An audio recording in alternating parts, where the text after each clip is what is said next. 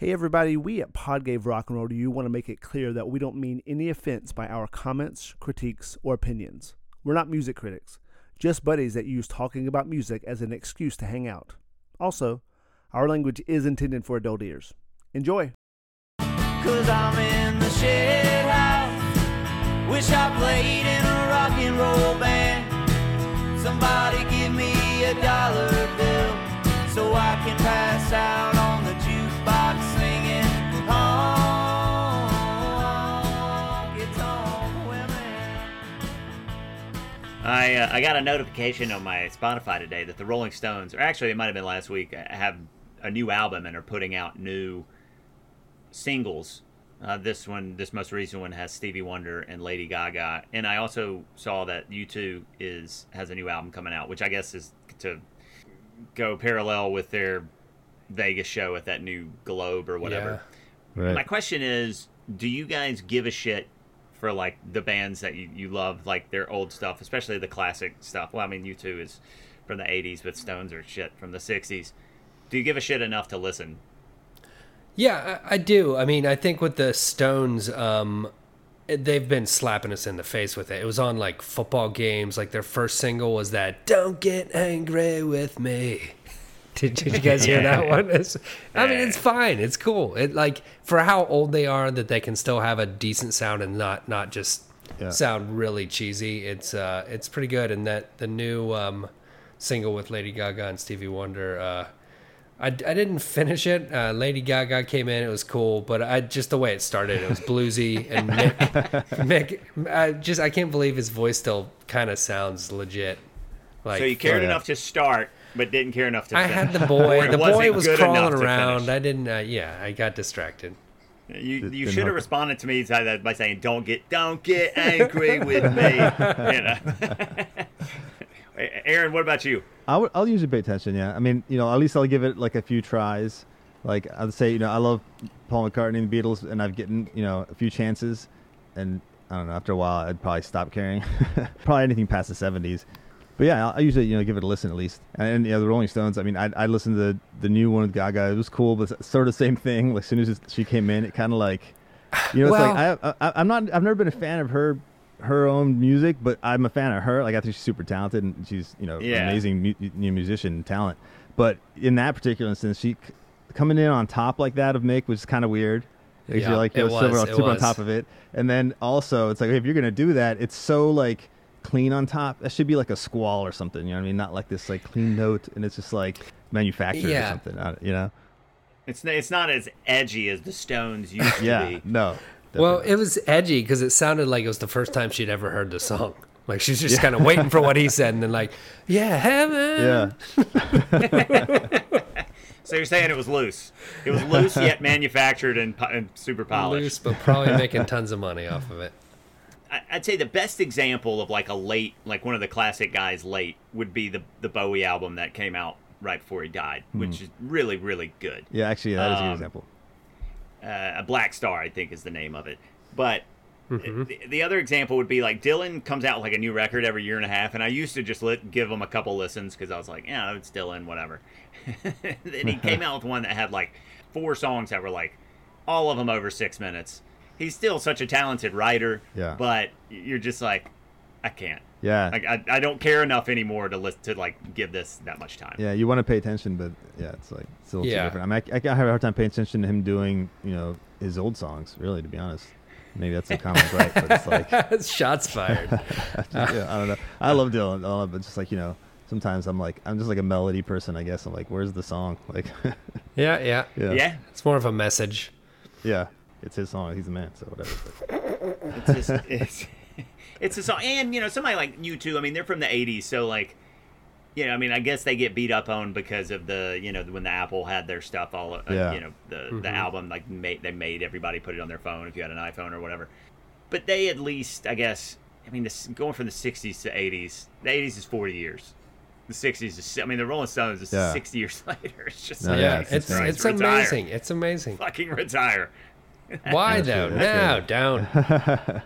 Do it till you drop. We're still talking about it. They're still having it on freaking Monday Night Football. You can still do it. Well, you know, I think Nick wrote a song for for film. He's did a few songs for film here and there, and I think some of those have been probably, I don't know, better than or as good. You know, it's like something the Stones would do.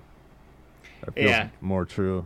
Well, the Stones are going to have a specific sound. I mean, Mick can at least do, probably try to do, although his voice is a specific sound. Like, there's not much he can do with his voice that is different than, you know, I mean, it's always going to have that, like, hey, you're all right, you know, so.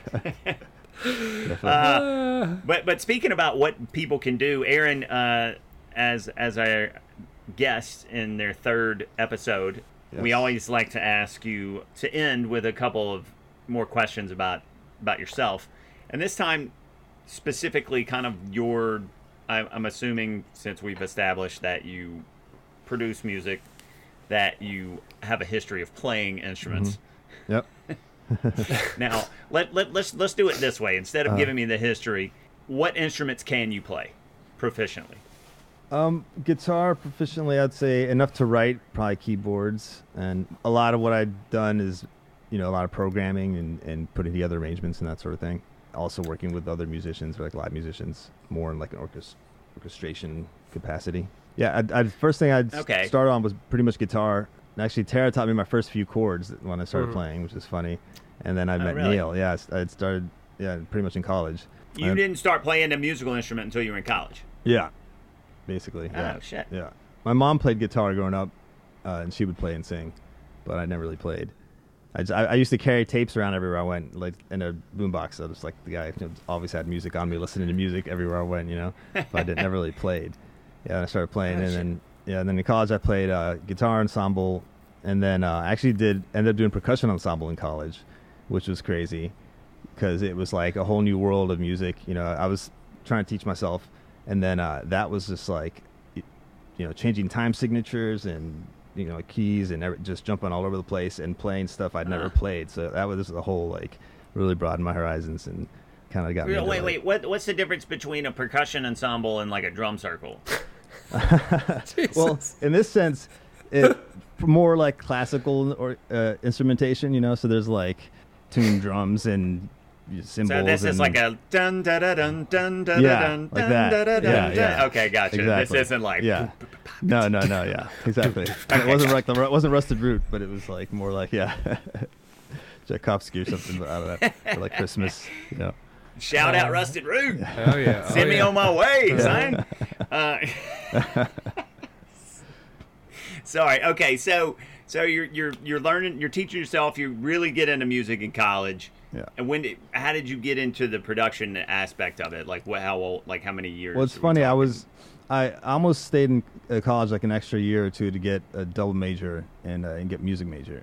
And as I was thinking about it, I ran across an article in Rolling Stone, and there was like ads in there for like recording school, and I'd never really like knew that you could do that. I thought that was a thing, you know. It was like really, yeah. And I was interested in it then. You know, I was like, I could stay in school longer. I was like, oh, maybe I'll just do this. And I sort of like the technical aspect, because I was in my major was in earth science and biology, so I was into like doing lab and, you know, just geeky stuff. And it seemed like fun to be like, oh, I can be in there, turn the knobs and.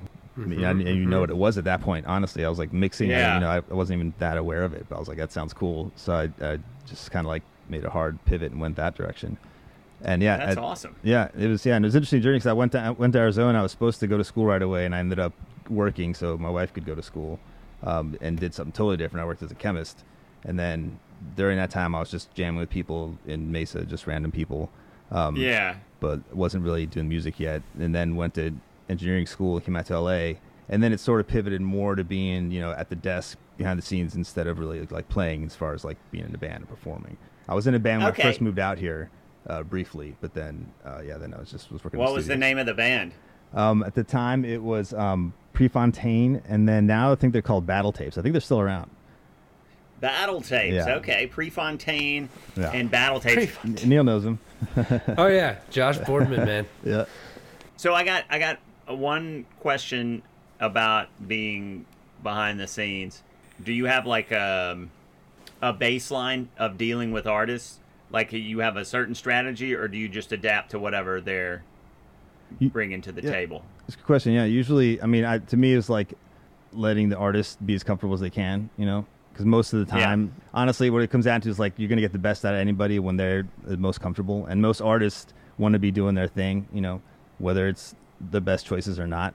But it's like either way, it's like you kind of want to let somebody stumble into the best choice being comfortable, or just screw it up themselves being comfortable, you know? For sure. So the option. But I rather, you know, work with somebody and let them like, you know, express themselves fully. And if that turns into something cool, and that's not a knock on it, but it's just like saying, you know, you're always going to get ideas out, and it's not always going to be great. You know, put out 20 ideas, you get 5 good ones. That's awesome. So like, you know, you let someone be comfortably express themselves, and whatever comes out, and hopefully that's something that's of meaning, you know, or has impact.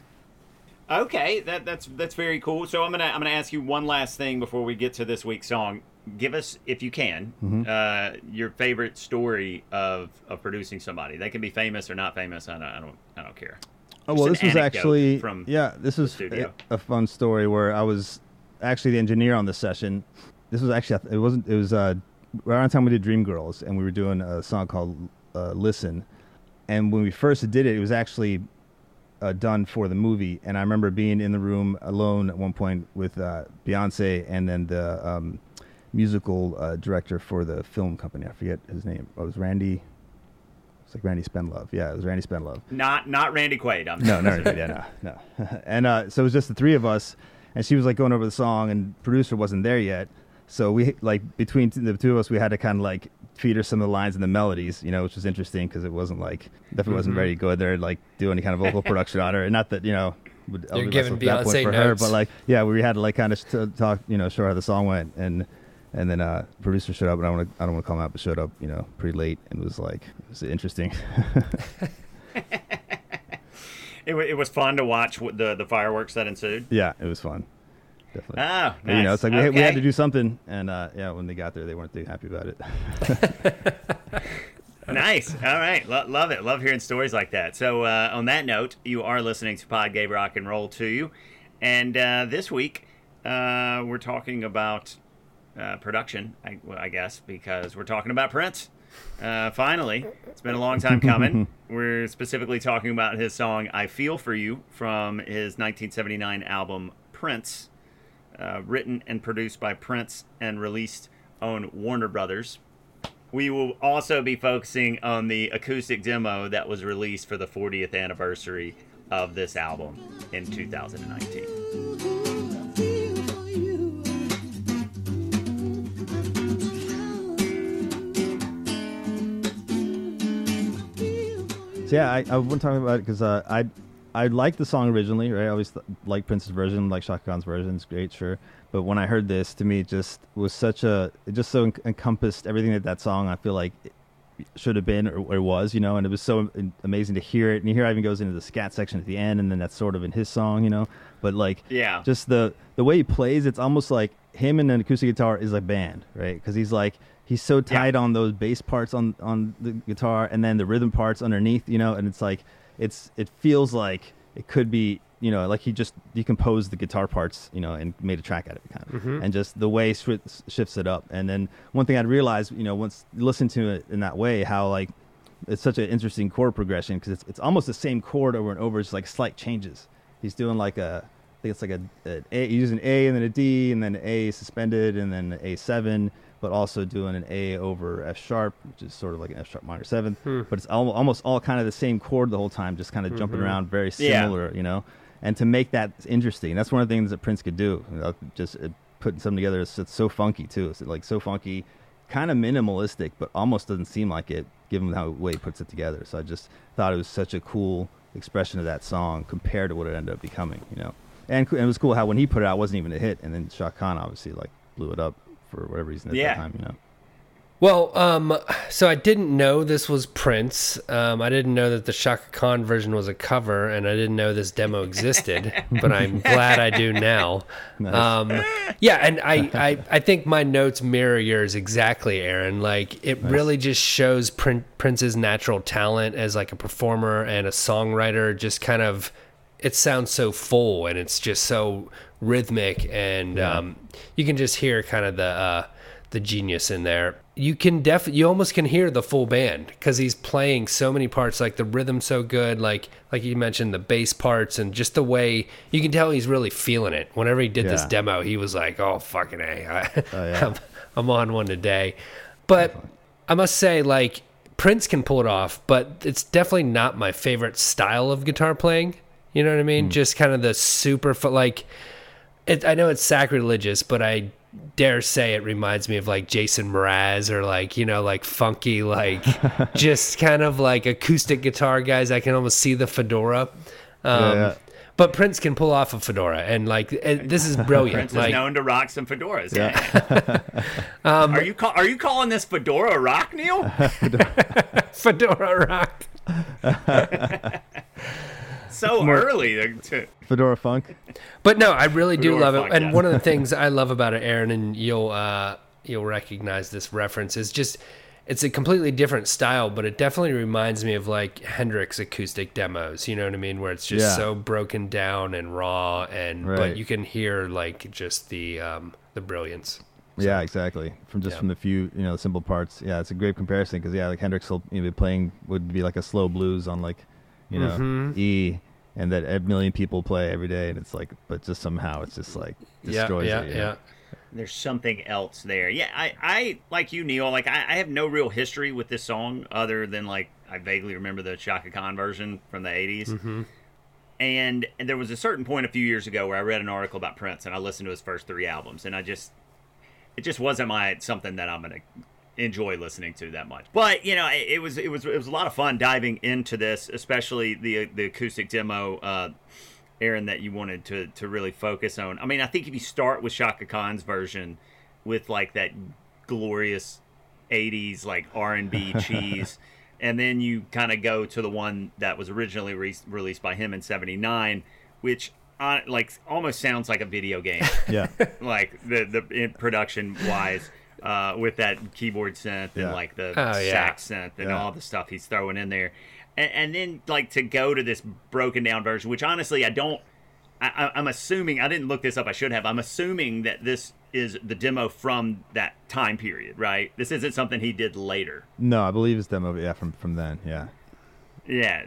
I mean, obviously, if I could pick between the three, I would, you know, probably... I would listen to the acoustic. That's the one that I'd be drawn to. But it's something I was talking to a buddy of mine. It's not really because... I love the song necessarily. I'm not like, oh my God, this is the greatest song. It's more of just how I'm impressed by him that you are, and the performance itself. Yeah. And that's something my buddy's like, dude, you should like Prince more. And I'm like, I mean, I don't dislike Prince. I don't love his songs. I don't love his voice necessarily. I think his voice is almost irrelevant to his music. I think it just kind of blends into the music. I think that's the point. He uses it as another tool. I'm more just, every time I kind of listen to him, I'm more just impressed by him and what he can do as a performer.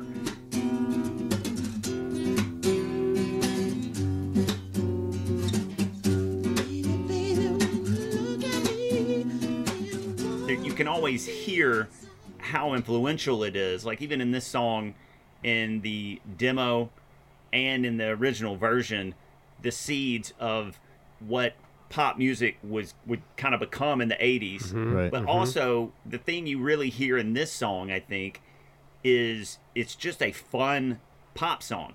You know, I mean, it's very seductive, but it's not really dark. There's not really a dark element to it. It's very playful and fun. It kind of harkens back to like the Beatles of the early 60s, where it's just a fun song, and I think that's something that he could kind of tapped into. When you listen to Prince, you're just like, let's have a good time. This is a fun song to listen to in a fun vibe. So, I mean, I think I appreciate the song, even though I don't really love the original. I think I appreciate the song because you can hear a lot of things from the past and moving into the future. And I agree with a lot of that. Yeah, I mean, one thing I've never liked is the cheese synth sound. I mean, that's like uber cheese. But, you know, it's like at the time it was new and it was like, oh, check out this sound. You know, so it's like, oh, this is cool. So I get why they did it. But it also, it absolutely dates it. And it's not like, now it's considered, it's like akin to a Casio. No, it's not. But, you know, it's like, it's some of those sounds are just corny. But, you know, if you think about even what's coming out at that time, you got the and then you kind of have like new wave, which is kind of weird and spacey, which, you know, there's elements of that in here. You have just like really epic keyboard rock going on, and just like overproduced indulgent rock, and even like R&B is just kind of coked out, and he's just kind of bringing things back to a very basic level yeah. and kind of combining some things that are new and creating something new, right? Yeah, and the party song for sure is, very relevant. I mean, I think he was one master of that, Party Like 1999, it's just, he knew how to make that work. And I think part of that was the simplicity in that, and there is, an element of it, like, he's a total genius, probably one of my favorite top 5 musicians, or artists, but there's a nursery rhyme element to it in a sense where it's like, it's just so catchy, you just can't, kind of deny it in a sense, and the way it, like, compares to the, even his version, because I wasn't even that aware of the version. I heard Chaka Khan's and I knew it, but I, when this came out, I was made even more aware of it, and I'm like, oh yeah, that was Prince. I kind of knew, but I didn't really know, and just to hear it, like you said, the performance of it's just so captivating, It's such a specific, I don't even want to say it's a 70s sound, but you can tell, like, the original is in the 70s and about to be in the 80s. Like, it has some, like, odd Steely Dan elements. And there's that one Fleetwood Mac song with the because the song, it's just really, I mean, the hand claps take it to, like, just the next level of cheese. Like, when you listen, you can just see people on the street, like, in the 70s garb, like, yo, let's fucking do this. Well, no, right, did you watch the video though? Because it's kind of like that. Did you see the video? How could it not be? Yes. So when you listen to that, and then the Chaka Khan version is cool when you get into it. I think, again, it's just a song that it's kind of overshadowed by the Chaka Khan. Yeah, it sure is. I couldn't believe that it was that version, the classic Chaka Khan. Yeah, that's the one. But once it gets into it, I mean, you kind of just hear Stevie's harmonica. Oh yeah. To me, so everything's just so well done in that version. I don't dislike that version at all. It's a great encapsulation of the time. I when I was first, I did not know it was Stevie, but as soon as I heard it, I was like, "Oh, there he is! Yep. There's Stevie." Exactly. I was like, "Should I even look this up?" He's, I mean, just such a genius. Also, man, it's just like everything he touches is so good. That solo is just like, the solo. It starts with that super high note, goes like soaring up. So sick. And it's so tough to make like a clarinet or something. It's so tough to make a harmonica sound good, like not in a blues setting. And, it can be cheesy, but Stevie does it so good. Like, it's so amazing. So, it's a very distinct harmonica sound he has. Mm-hmm, that, like you, Neil, I was just like, I don't even have to look this up. This is definitely Stevie Wonder. I think it's a chromatic harmonica, for one. Not everybody uses. It's not Neil Young's harmonica. No. It's way too smooth for that.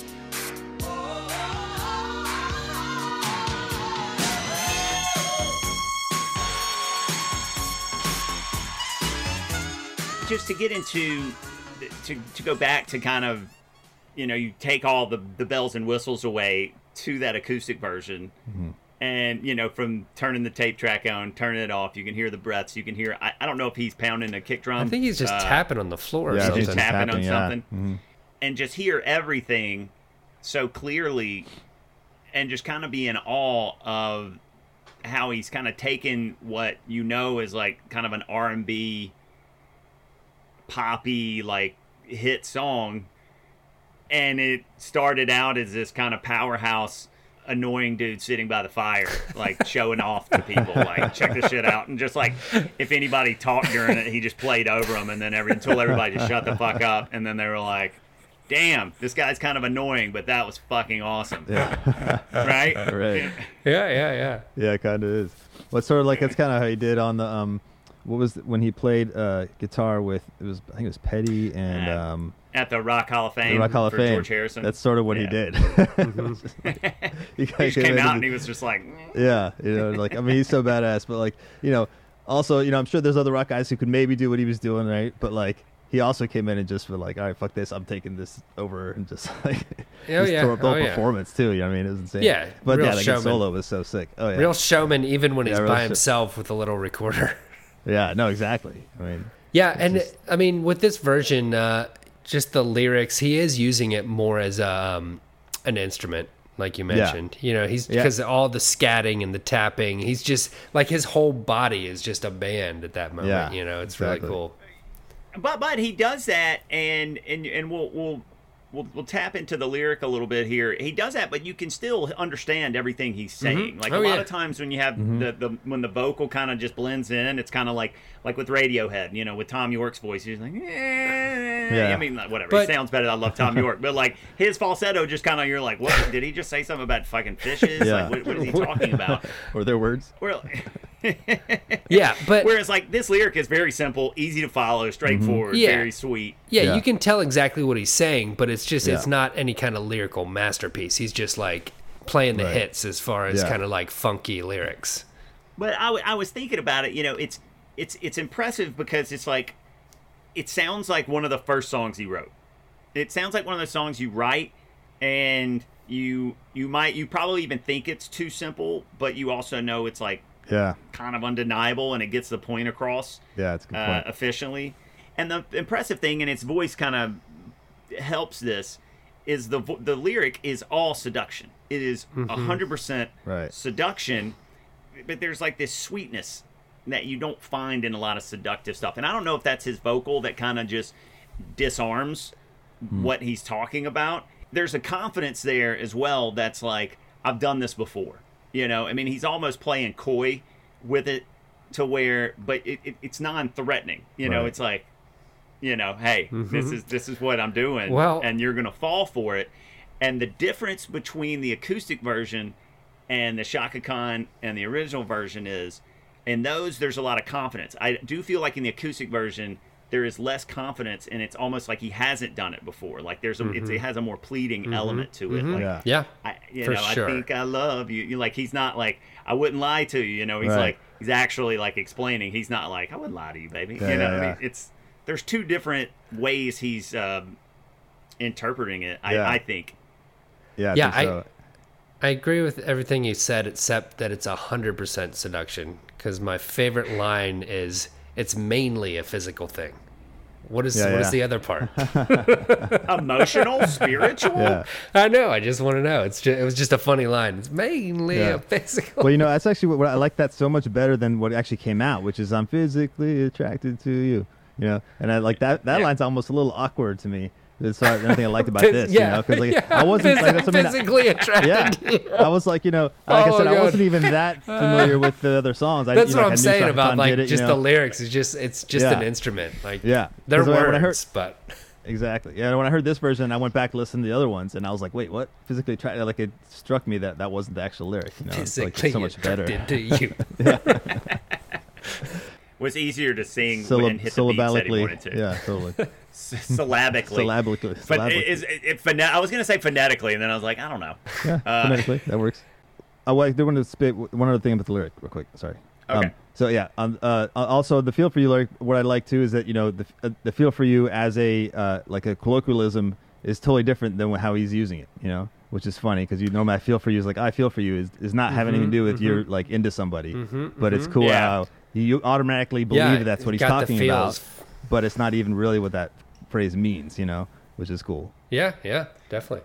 Oh yeah, and just the fact he goes, I think I love you, you know, which that's the playful part. Right. I feel for you. I think I love you because he's like, I wouldn't lie to you. I think I love you. He's like, I'm not lying. I think. Yeah. I'm not saying I do.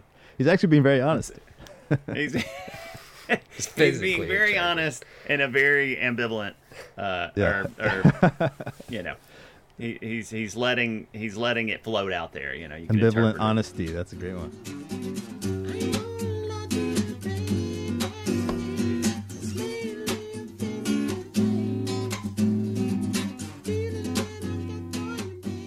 Okay, well let's move to the melody now. Aaron, you were talking about it earlier. Now, what specifically stands out melodically about this song? Well, I think probably because the way he does it in his false is really what like I really like about the demo version, you know.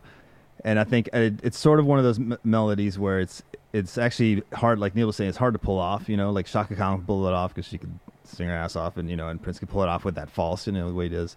I think it's one of those deceivingly hard things to sing if you really try to sing it, you know, and probably, you know, in any way that they sang it, like in that register, you know, or keeping it anywhere in that realm. Oh yeah, it's difficult, you know. Oh yeah, I've tried. Yeah. I'm gonna have to figure out a way to do this song. Change keys a little bit. Yeah. Yeah. Sorry, that's probably. Yeah, I mean, that's what I mean. That's it's gonna be more challenging than you think, even though it flows so easily and it strikes. It seems familiar and simple and easy, but it's not necessarily. But it's all jazz chords. It's all sevenths. Yeah, mostly. Yeah. There's like suspended chords in there, but yeah, it's like. I went over it and I sort of forget, but I think it's like A and then A. There's an A suspended fourth, and then there's a D, and then there's a F sharp minor seventh, which is almost like an A, you know. But the way he jumps, through them, and even honestly to play that, on the guitar is like is interesting. It's different, Well, it's funny because if you're talking melodic, like we have three versions of the song melodically, you can really break it down. I do think in the Chaka Khan version, you have Ari Martin. And all these amazing session musicians kind of putting this thing together, and the dynamics they produce in that song really, I think, help the melody, or enhance the melody in a way. And in his, like the video game aspect, I mean, he's just throwing.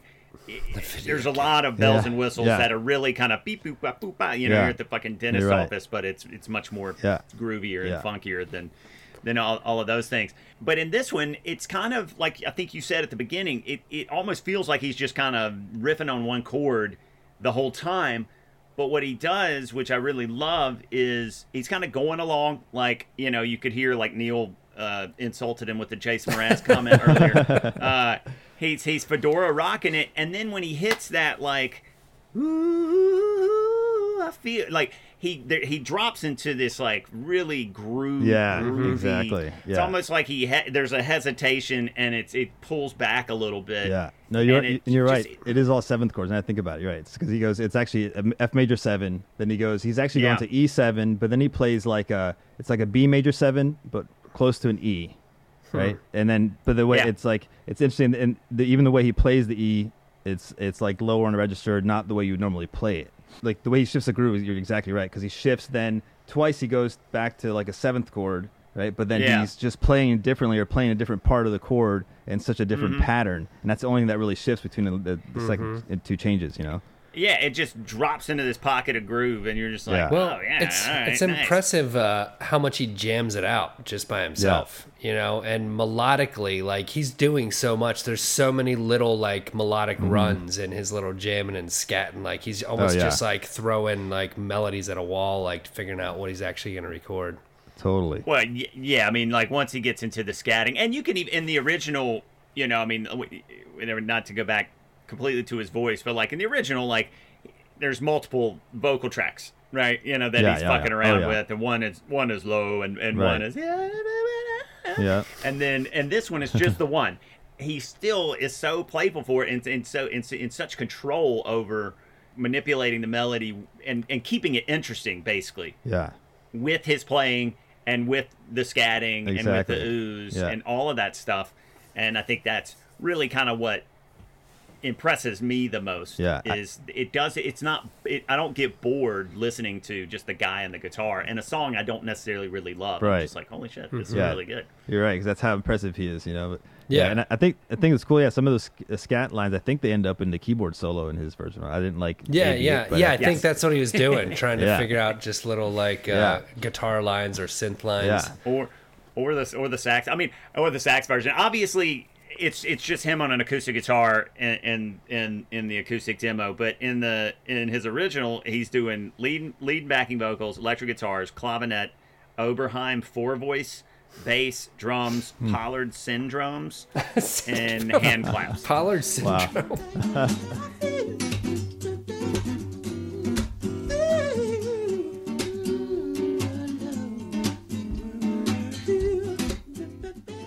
The one thing I will say about Prince, I love him, like as I keep mentioning, but he was one of the person who could do it all and do it himself, and which wasn't necessarily always for the best. Like I feel like mix wise, a lot of times, and especially more later on, I think he's more responsible for his own mixes, and it was everything's very dry and very direct, and like I get it, so like it's sort of funkier like that, but there was things about it that as he grew as an artist and sort of went off on his own that I feel like maybe weren't the best decisions that he ended up making for himself.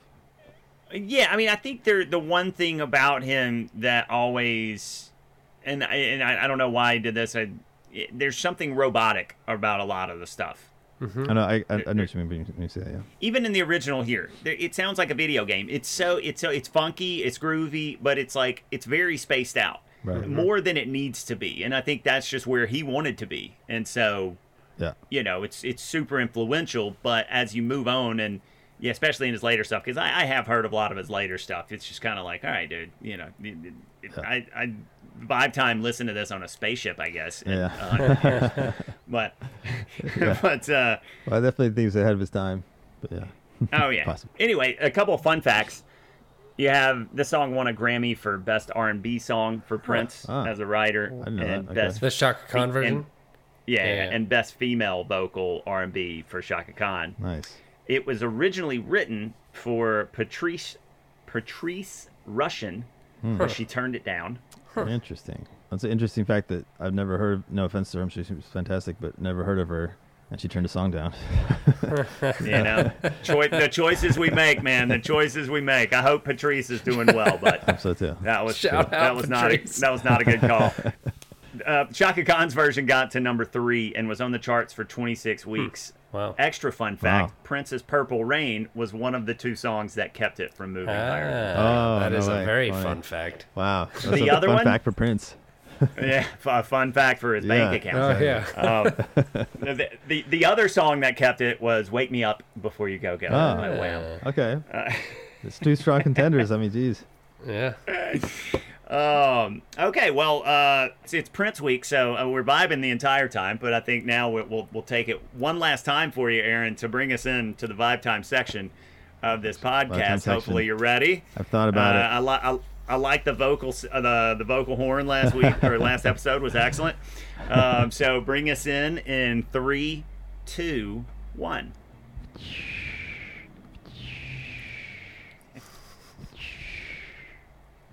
I do that for my dog Theo because we got hawks in the backyard, and he goes crazy and he thinks it's an actual hawk. So I figured, let's see how it translates over the pod. Shout out Theo. All right, Aaron, what? When specifically do you want to hear this song? When do I want to hear it?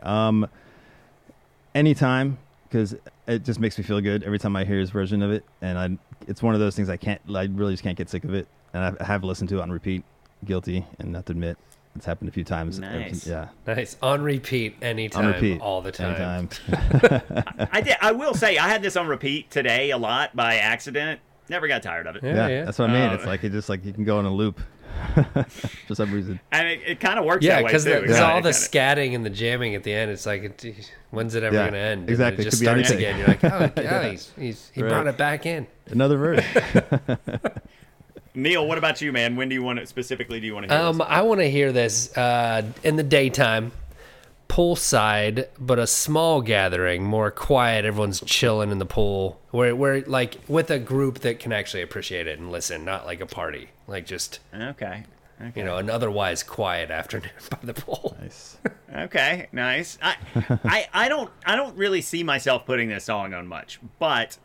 I'm going to give you 2. With the Chaka Khan would be fun at an 80s theme party. Mm-hmm. And the acoustic one, I'm probably never going to put on the original. I think that's the worst of the 3. Yeah, agreed. But the acoustic one would be nice, like on a playlist, like quietly in the background while I'm playing like Scrabble or Cribbage with the ladies. Like it just comes on. And, Scrabble rock. Scrabble rock. You know, it's right before Mraz, just after DMB. So it's got some DMB, yeah. Oh, that's Speaking of DMB, speaking of having some DMB, I think that's time to slide under the influence and talk about the influence of this song. For those who don't know, when we say DMB, we're talking about the Dave Matthews Band. But I'll get us going here. As I mentioned earlier, like I do hear a lot of Steely Dan in the original version, and it's like a weird like Steely Dan, Curtis Mayfield, Fleetwood Mac vibes. If we're talking about the original, but like I said as well, I think it harkens back to that like early Beatles, like Please Please Me, just really fun pop rock songs like that. If we're talking about the acoustic. we just mentioned it because Dave Matthews was my call, and I do think the original, like, you hear the seeds of Culture Club and all this shit that you hear in the 80s that dominated like fun, positive pop rock. Yeah. Aaron, what about you? I think influence on him, or maybe in the song, is I hear like Funkadelic, Curtis Mayfield for sure. Just his approach to the way he plays guitar is like so super funky, you know? Mm-hmm.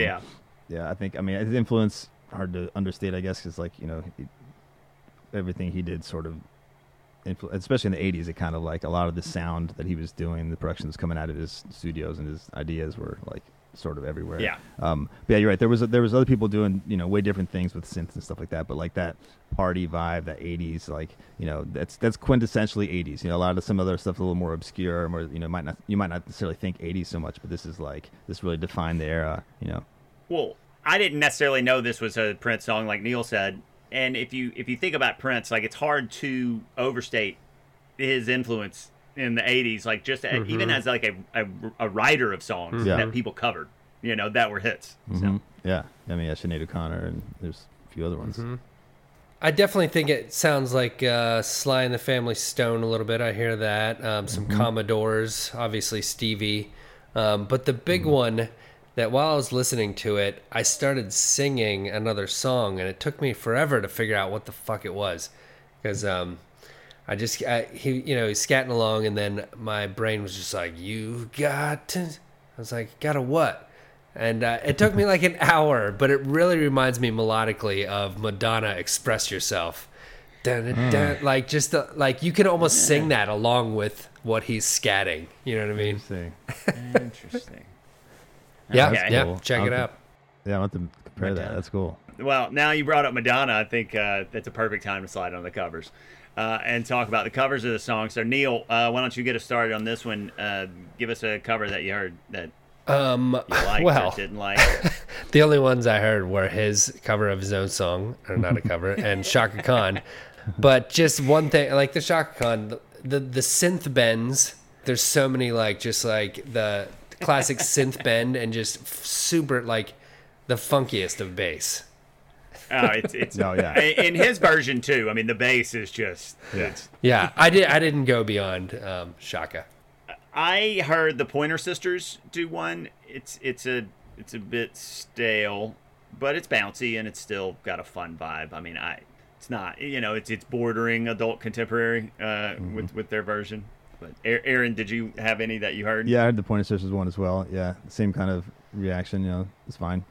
You know, like, if I'm going to listen to that song, you know, for me, I'll probably only listen to the acoustic one or the Chaka Khan one, but really only the acoustic one, just because I just that thing, that magic that's there, you know, which is so cool. Yeah.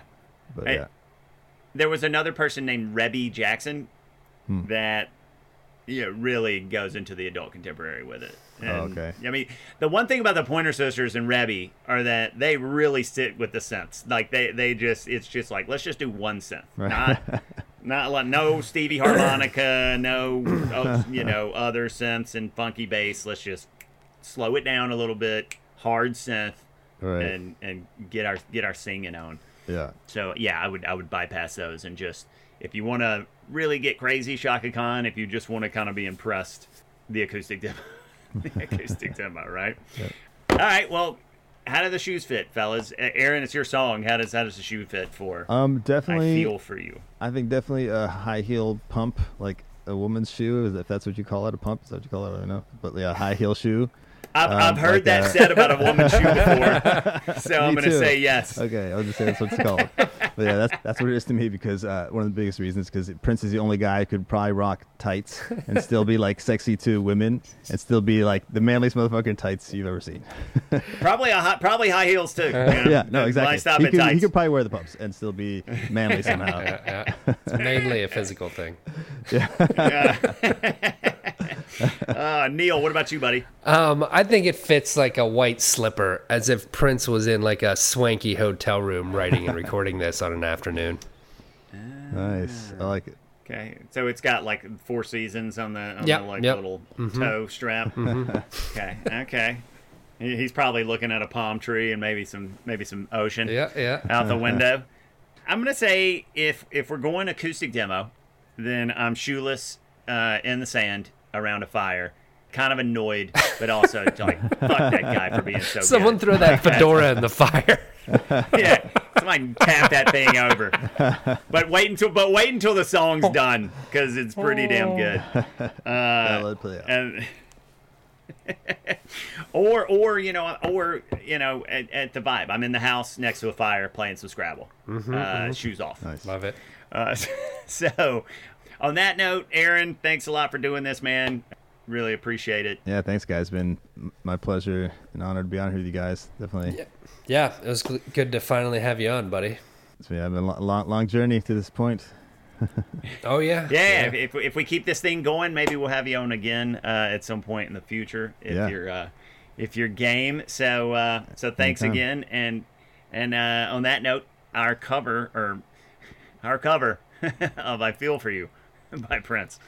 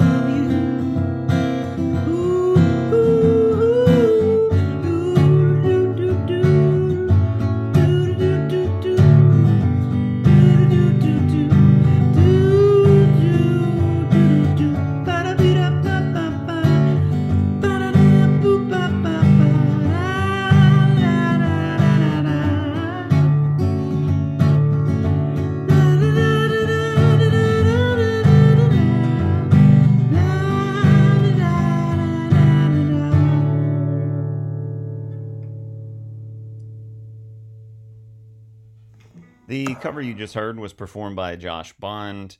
Thank you for listening to Pod Gave Rock and Roll to you. If you like what you heard, please rate and review us on iTunes, Spotify, or wherever you listen to your podcasts. If you'd like to reach out to us, you can contact us via Twitter and Instagram under the handle @PodGaveRock or via email what@podgaverock.com. Next week is Neil's week. So, Neil, what will we be discussing? Let's talk about Drain You off Nirvana's classic album, Nevermind. Can't wait!